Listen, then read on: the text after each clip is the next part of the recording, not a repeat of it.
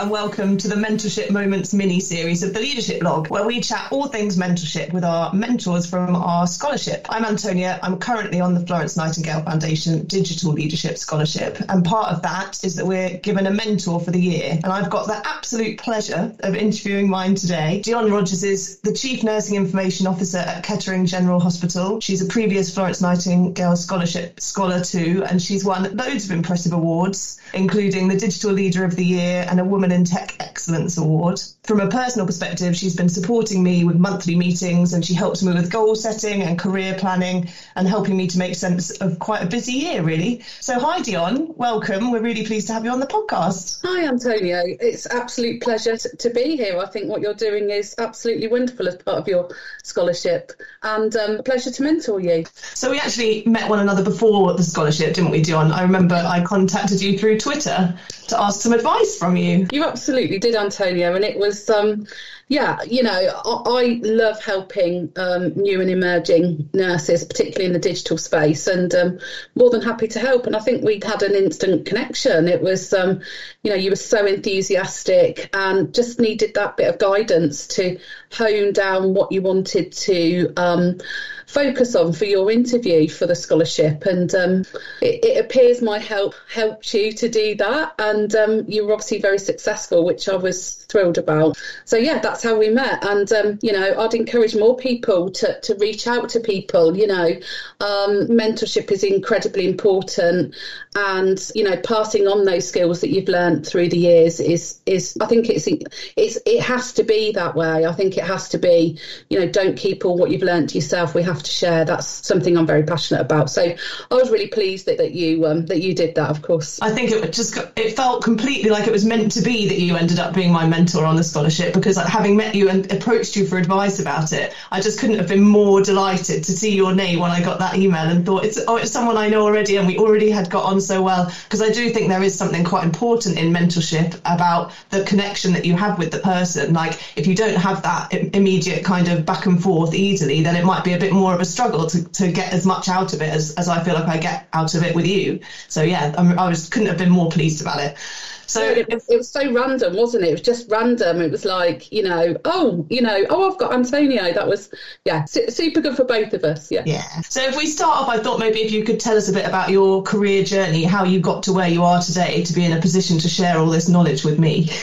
okay. So um, I'm going to go right back to when I was 13 and um, had a battle with my dearly, um, my dear dad, who sadly passed over you know, he kept saying, go into computers, go into computers. And I said, I want to be a nurse, leave me alone. I don't want to do all of that sort of thing. And, you know, fast forward now that I'm a digital nurse. So we, we both, we both won really. It's a win-win. So that's always great. Um, but yeah, so I started in 1991 um, doing my training, trained in Northampton, um, spent 11 years in medicine nursing. So um, hematology, cardiology, stroke nursing, particularly stroke was a huge passion of mine. Um, um, and then became board manager for um, the acute assessment area, which I absolutely loved. And then was sort of asked to do a digital project, which was, you know, Kettering, this was in 2011, was really quite strange because it just wasn't digital at Kettering. And um, it was about discharge planning. So it was about um, individual patient um, plans for discharge. And, and I was very passionate about making sure people didn't stay in long hospital longer than they needed to be, etc. You know, knew that it was a safe place when you needed the acute care, but actually not a very safe place when you didn't. And so we got some fantastic results from that. And I really got hooked into data and how data can improve patient care and actually the, the and lives of staff as well, which is obviously very important too. Um, unfortunately, that project didn't um, go to full rollout. Um, I did it again in uh, about three years later, and it, again, it didn't go to full rollout. And it was it was kind of wounding to me personally, actually, because I wholeheartedly believed that this was one of the keys to improve patient care. Um, so uh, I left Kettering at that point, went to Northampton General and became head of capacity there. Um, had three great years there.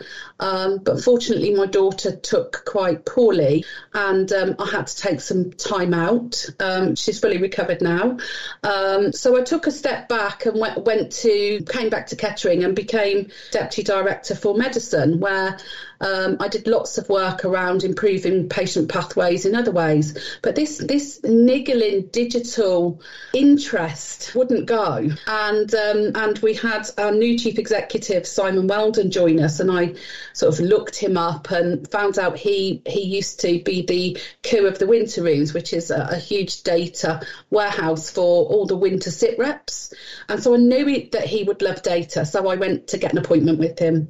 Um, and as I say, the rest is history. He he started to then put his digital team together, um, appointed uh, my great boss Andy Callow to the role of CIO at board level, which is quite unusual.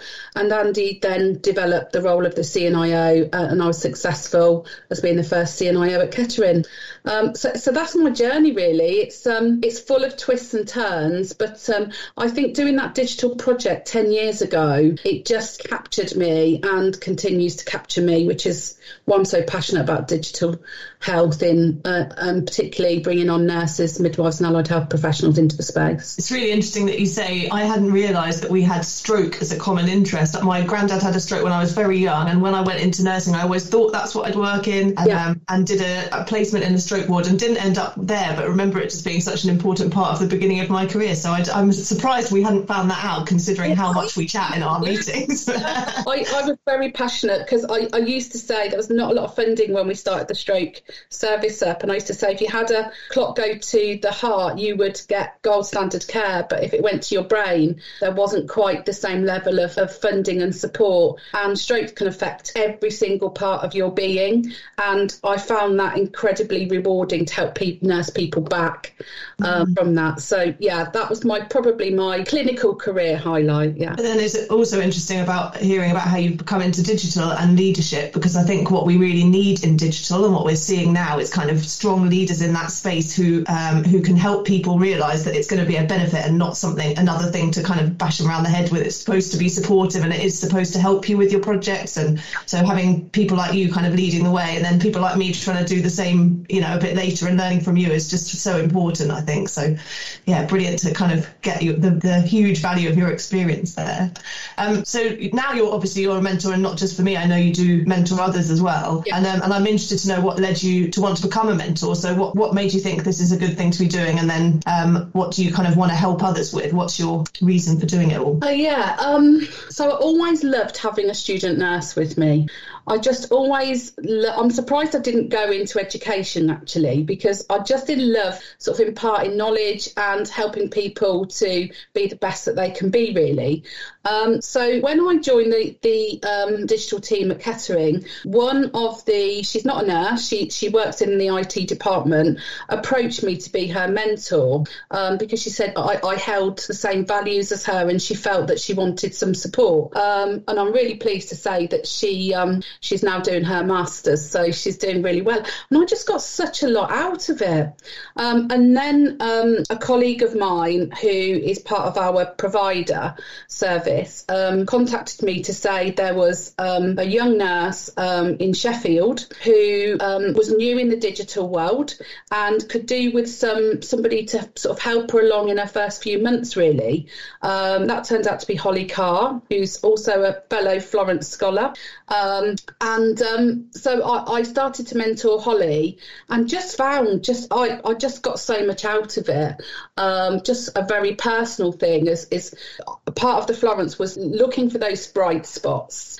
And, you know, definitely when you contacted me, Antonia, and then Holly, you know, I thought these these are the bright spots. These are the digital nurses and leaders of the future.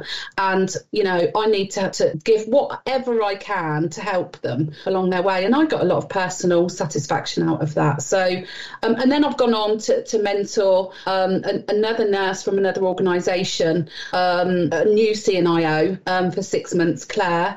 And um, yeah, I think that's my limit for. Um, I've turned down some more people now, but as people move on, yeah, I will continue to do that because I think it's incredibly important and, and gives me such joy as well. It's interesting that you started off there talking about being uh, looking after student nurses and being a mentor for student nurses because I think that is something for nursing that we all do mentorship to some extent when we're teaching student nurses.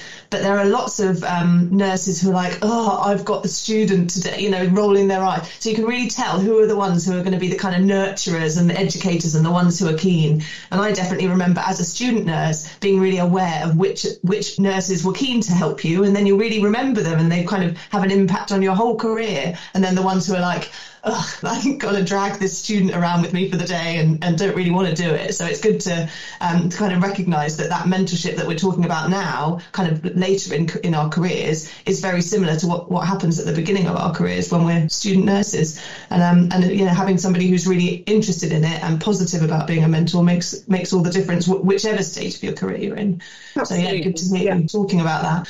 So do you, have you been mentored? I mean, I'm assuming you have been mentored by lots of people over the course of your career, but how do you think that the experience of being mentored has changed how you mentor others? Absolutely. I, have I've been lucky enough to work with incredible people over the years, um, but more formally as part of the Florence Scholarship, I was mentored um, by the incredible um, Dr. Natasha Phillips, who's our CNIO for England, um, and so that's been brilliant. And thinking about what that sort of has brought to me, really, I think Natasha's really helped me to gain direction.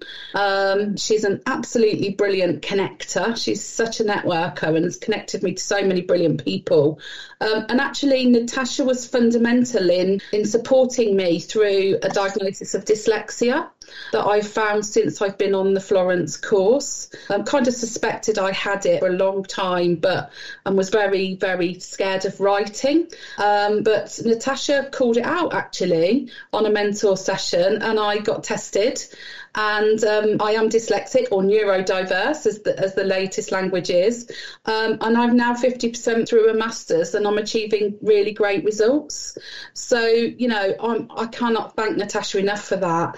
Um, and then, as part of my personal budget, I've had some coaching from a lady called Pippa Goff, who has really impacted me personally on looking at my own vulnerabilities and holding a mirror up to myself. So, it, I mean, they say it's a journey journey, the scholarship, and it is life changing. And, and I think those two things in particular have had a very big personal impact on me. Yeah. It's interesting that you, when you talk about the language you use there about calling you out, or calling something out in a session, because I feel like you've done that with me lots of times and said something where I'm like, oh my gosh, I had no idea. For example, the fact that I start almost every sentence with I feel like instead of so I don't do any thinking, I only do the feeling. And so trying to kind of redirect that is a really helpful thing to know about yourself. But also when I was trying to talk about my work life balance to you and saying, Oh, I'm trying to improve that and trying not to work late. And you said, Antonia, you don't believe that. I can see you don't mind and you don't want to change anything about your life. And I was like, Oh, maybe you're right. So it's quite helpful to have that kind of call, uh, excuse me, calling out of things that assumptions that you're making about yourself. And so sometimes that might be quite difficult to do as a mentor because it's kind of taking a risk to say something that might be difficult to hear. Um, but I think so there's a real thing about bravery in mentorship, which is putting yourself out there to do something for somebody else, which might be hard. So I think there's a lot to be admired. Yeah, and I think it's genuinely being open to being called out on things because you want to grow through the relationship. And, you know, for me, I want to be honest because that allows you, it is that holding the mirror up kind of relationship and saying, you know, I genuinely want you to get as much as you can out of that mentoring relationship. And so if I just tell you something you can read in a book or watch watch a YouTube video on, you kind of not gain, gaining anything. This is a personal one-to-one relationship that you truly have someone who who wants you to improve in in a supportive environment. So that's what's important for me being a mentor and as a mentee. I think think you need to be open to that. Obviously, not harshly, you know. Um, but yeah, I can absolutely see when we're talking that um, you sometimes say one thing, but I can see you're feeling another thing. And um, I think the best session was when when I sort of said, you know, your personality, your Myers Briggs is must must be a, not a thinker because you feel so much, and that maybe strike a little bit more of a balance. And and I think that the next session you'd achieve so much in that next month of doing that that um, you know I, I think that gave me the confidence of our relationship to be able to say that to you, and you were open enough to receive that information. So that's what it's all about for me. I just thought it was hilarious because I hadn't. It just I didn't. To be honest, I didn't expect to get that out of the mentor relationship. I kind of expected to be like I kind of knew enough about myself that there wouldn't be surprises, which I know is actually quite like a bit full of myself, really, isn't it? Like, oh, I already nobody can teach me anything new about myself. And I think going into it, I just didn't expect there to be as much that I could get out of it. And so it's just been fantastic to find that there is masses. And so the longer that we go on with this relationship, the more I'm able to come into it open already, expecting there to be stuff to learn rather than coming in thinking, oh, I know myself already. This will be a nice chat kind of thing. It's like it's a different something different to get out of it that I didn't expect. expect. And the other thing um, that, I, that I get out of it very much is um, coming into it, being able to be a bit kind of messy and not have the answers. Because if you're talking to someone at work, however um, supportive they might be as a manager, you've got to present yourself in some kind of professional way and to uh, appear capable to manage what you're doing. Particularly if you kind of have aspirations of future promotion, or you know you want to put your frame yourself as someone who's able to do lots of things. Yeah. Um, and so having somebody somebody like you who, who works somewhere completely different to me, who's not. So you're um, you're not going to change the path of my career in terms of I'm not going to be interviewed by you probably for anything in the future. You're not um, you're not appraising my performance. So I can come and say, here are all the things I'm really struggling with, and I wouldn't want to say to my manager. And that's quite a freeing thing to be able to say that to somebody else, um, where it doesn't impact you. I don't know. Yeah, no, there's no agenda, is there? It's it's there's no agenda other than giving you the support um, that you need, and and you know, like I say, what things that I've got out of mentorship, connecting you, giving you, you know, playing back ideas to me, and and whatever, you know, and and it's not always that you don't teach me things either. I mean, oh my God, you're the Twitter queen. You just great on all of that. You know, I think I'll be hooking you up with some other people to be a Twitter mentor in the future, Antonia. Well, I don't know if I really know what I'm doing. In fact, I'm learning lots from the Leadership Log podcast because I'm, I'm one of the comms people for that, and so I'm having to really learn a bit about more about Twitter. I've just been making it up up until now, but as soon as it's for somebody else, you think, oh, I better get my act together, really, do it properly. But it's um again, it's a good learning thing. But Twitter feels quite Giving fun. It a go. Do you know what? Yeah. Giving it a go. Again, it's that thing of you don't need to you know have a degree in it you're giving it a go and you're you know you're empowering other people. That's what it's about. Show up. Exactly. exactly. And i think talking of twitter it feels that feels like another way of really connecting people in in a way that you wouldn't have otherwise been able to find people. Like i wouldn't have known that you'd done your florence nightingale digital scholarship before and wouldn't have been able to come and find you to ask you for advice had that not been there. So i think it's a real opportunity to get that sort of informal mentorship that we did before we started the scholarship. Um, absolutely. And and i did exactly the same. So when I first got my CNIO job, because although I've been very experienced in leadership roles, digital was uh, as a role was very new to me. And I went onto LinkedIn and I just put CNIO in, and I found Joe Dixon, who is now um, the chief nurse for NHS Digital. Um, she worked for Nuffield Health then, and she's done the same for me. Really, we meet informally, not a formal mentorship, but she's helped me with establishing the Midlands CNIO network um, because she was the chair of the National CNIO Network. And I, I, just did the same. I just put CNIO into LinkedIn and up she popped. So, yeah, you know, we'll all be getting loads of pings now. But um, yeah, if I can't help you, then I know somebody who can. And that's the thing of, you know, we need to be connecting people. Um, and in fact, I've started as part of the CNIO advisory panel, I've started a little bit, I feel a little bit like Cilla Black and matching people up um, because I really want to encourage a formal mentorship platform for new digital colleagues, um, and the, the, networks are really open to that. So um, I really hope to build on the networking um, culture really in digital health. That sounds amazing. I'm really as soon as you set that up, I'll be straight in there. That sounds brilliant. Right. I think um, the other thing for me about mentorship with you that's been really helpful is the kind of um, almost homework. So I've said something worries me, or I'm not sure how I'm going to do something, and I tell you about all of that, and then we kind of make a plan, and you say, right, by next time, because we have this monthly meeting. So by next time, you need to have done something about that and you can come and tell me. And having being accountable to somebody else, even though, I mean, it doesn't make any difference to you really whether I do it or not, but being accountable to another person so I can come back and say, this is what I've like proudly come in and say, this is what I've done this month um, makes a big difference to actually doing those things when otherwise I might have let my kind of fear get in the way or um, or just to put it off in favour of other things. So I think that's a really helpful thing about mentorship as well for me. I imagine that Natasha probably did similar things with you when you worked with her. Yeah, and I think I think you learn different styles with different people. I think with you, I've recognised that you know you like to do that. You you like to go away and challenge yourself, and and you're really like in the mentorship moment that you you take the opportunity to to go and do put some of that into practice. You know, not everything I've advised will work for you, um, but you know, you give it a go, and that that's the important thing. You know, what's the point in being in that mentor relationship if you don't want to address the things that are bothering you? You know, I I'm not appraising you, as you say. You know, you come to me with, you know, this is bothering me, or I'm kind of confused about where I want to go with this, and we talk it through, and I suggest something, and you give it a go, um, and and that's brilliant for me. The fact, you know, and if if that didn't work for you, then we would stop giving you homework. I told you I want to go into education. I should be a headmistress. You'd be a great headmistress, I'm sure. the thing about headmistresses is they don't do any of the teaching. They just look after all the teachers, don't they? So you'd have to be a teacher. You wouldn't be a headmistress. Yeah, you're quite right. Although I suppose, yeah, headmistresses are probably doing all the coaching for all the all the teachers. So actually, maybe you'd be great for that as well.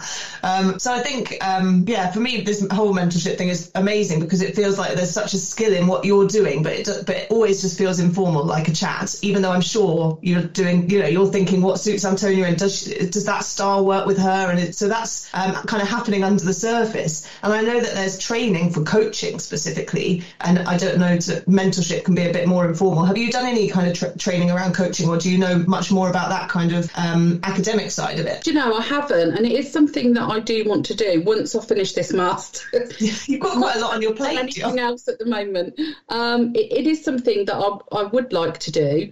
Um, there was some coaching and mentoring training in the um, Hartridge part of the Florence Scholarship, um, so a little bit of guidance there. But I think I've just drawn on my experience of, of leading and mentoring student nurses and my teams over the years, um, and that's the. I kind of think yes, of course, there's those formal mentoring skills, but actually, if you come from a very personal place of wanting to develop people, um, it's about understanding what that person wants from you or from the mentoring relationship. Um, so I'm sure I will do something formal at some point, but it seems to be okay at the moment. And um, not sure you need to, to be honest. I think you've got it down. do a bit more of the coaching side of things. Um, you know, I, I think that's a great skill to have as a leader to be able to coach your team. So definitely. Oh, and I'm saying I've, I've done nothing formal. I did the um, ENB 997 years ago, uh, mentoring leadership. I don't know why I've just forgotten about that because it was um, it was quite a bit of work back in the day. Um, so yeah, I, I, think it's that, and then drawing on the years of mentoring students and things. I guess something about nurses is that generally most of us are kind of people person type people, and who who are kind of empathic, and we do difficult conversations as part yeah. of our clinical work often. And so I think all of those skills kind of come into how you mentor probably, and how you um, how you speak to other people when you're kind of trying to help them develop. So um, yeah. I, I, think maybe for nurses it is quite a something that falls into their sort of skill set, and then of course there's more you can develop, and as you become a leader, you do develop those skills, but you know, don't necessarily need a course to do it, Dione. I don't think you should. I don't think you should be worried about going on any courses. You're doing very well for me. Thank you. So some of the um, I, I, sent you a couple of questions in advance, so I thought you might want to prepare some of the answers for these ones. But we've got um, some questions we ask everyone who come on the podcast, and one of them um, is about who your ideal dinner guest would be. They can be dead or alive, they can be famous, they can, anyone you like. And we say dinner guests, but when we planned this, we were planning on saying who do you like to be in a hot tub with. But then we thought we'd better not say that in case it's people you really wouldn't want to see in swimwear. So it's up to you whether you think about a hot tub or dinner or a dinner party. Right. When you hear my answers, you will definitely not picture this in a hot tub, I'm sure. Go on then. okay, so the first one would be my absolute heroine, um, which is Jacinda Ardern, the New Zealand Prime Minister. I I just love her. I'm a huge fangirl. I just love her style, her policies. Her the way that she speaks, her em- empathy, and the fact that she juggles being a woman. She doesn't apologise for being a woman in a in a leadership role. She embraces that. I think women who try to be like like men. I think there was a culture back in the eighties where we were trying to sort of um, become something we weren't. I think uh, you you have to be your authentic self. I I completely believe in that, and I think she does that with such style. So I absolutely would love to be at a dinner party and not in a hot tub with Jacinda Ardern. Before um, you move on to the next one, you've just going to whiz past the fact that she wrote to you, didn't she? She did write to me. Yeah, um, my my partner wrote to her because he was proud of things that I've been doing, and she wrote back. She wrote back to me. Yeah, I've invited her to my gym bar, but she's not taken me up on the offer just yet. I think it's the COVID restrictions. I'm sure she'll be here. She'll be straight there once she's allowed to fly. Yeah, yeah, exactly. so maybe that's a, a real life dinner party guest soon. You never know. Yeah, you never know. Um, my dad, my dad, he passed away 15 years ago, and I just love him to see what I've achieved and, and the type of person I am these days. And he was my inspiration. He has always been my inspiration. He's very, he always said, just because you're a woman, don't let it hold you back. Um, and clearly, he saw me in digital. So um, I'd love to have that conversation with him again. Um, and my third guest, I've sort of taken the artistic license. They are a pair. Um, don't know if we can allow that. So no, I don't know if you can allow it, but they you could never have them separate. And I love humour. I just think life's too short to be too serious all the time.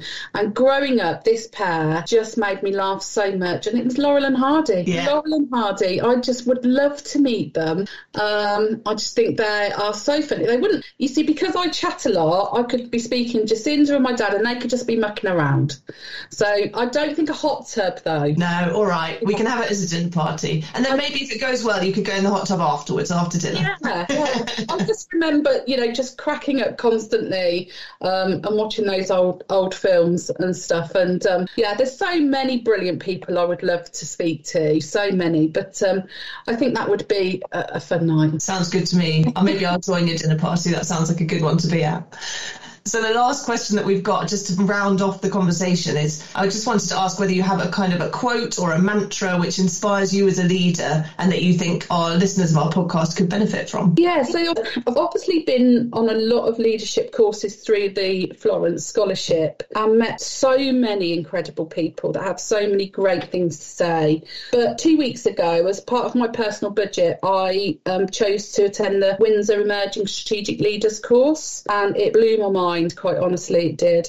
And um, one of the the um, facilitators, I think it was Peter Buckley, said to me, um, "Leadership is using your personal power to capture hearts and minds to deliver change." And I thought, that's just me. That's what I do. Is using my skills, my experience to capture hearts and minds. So to to really try and, and find out what the person is about and help them, and to deliver the change that we need. So that for me just sums it up. I, I think, think that's brilliant. Buckley, he's amazing. He's part of the Windsor group. That's such a fantastic way to finish. I think that was just perfect. Thank you so much, Dione. It's been such a pleasure, as as it always is, talking to you. And I'm looking forward to our next mentor session. Lovely to speak to you too, Antonia. Good luck with the leadership log. Thank you.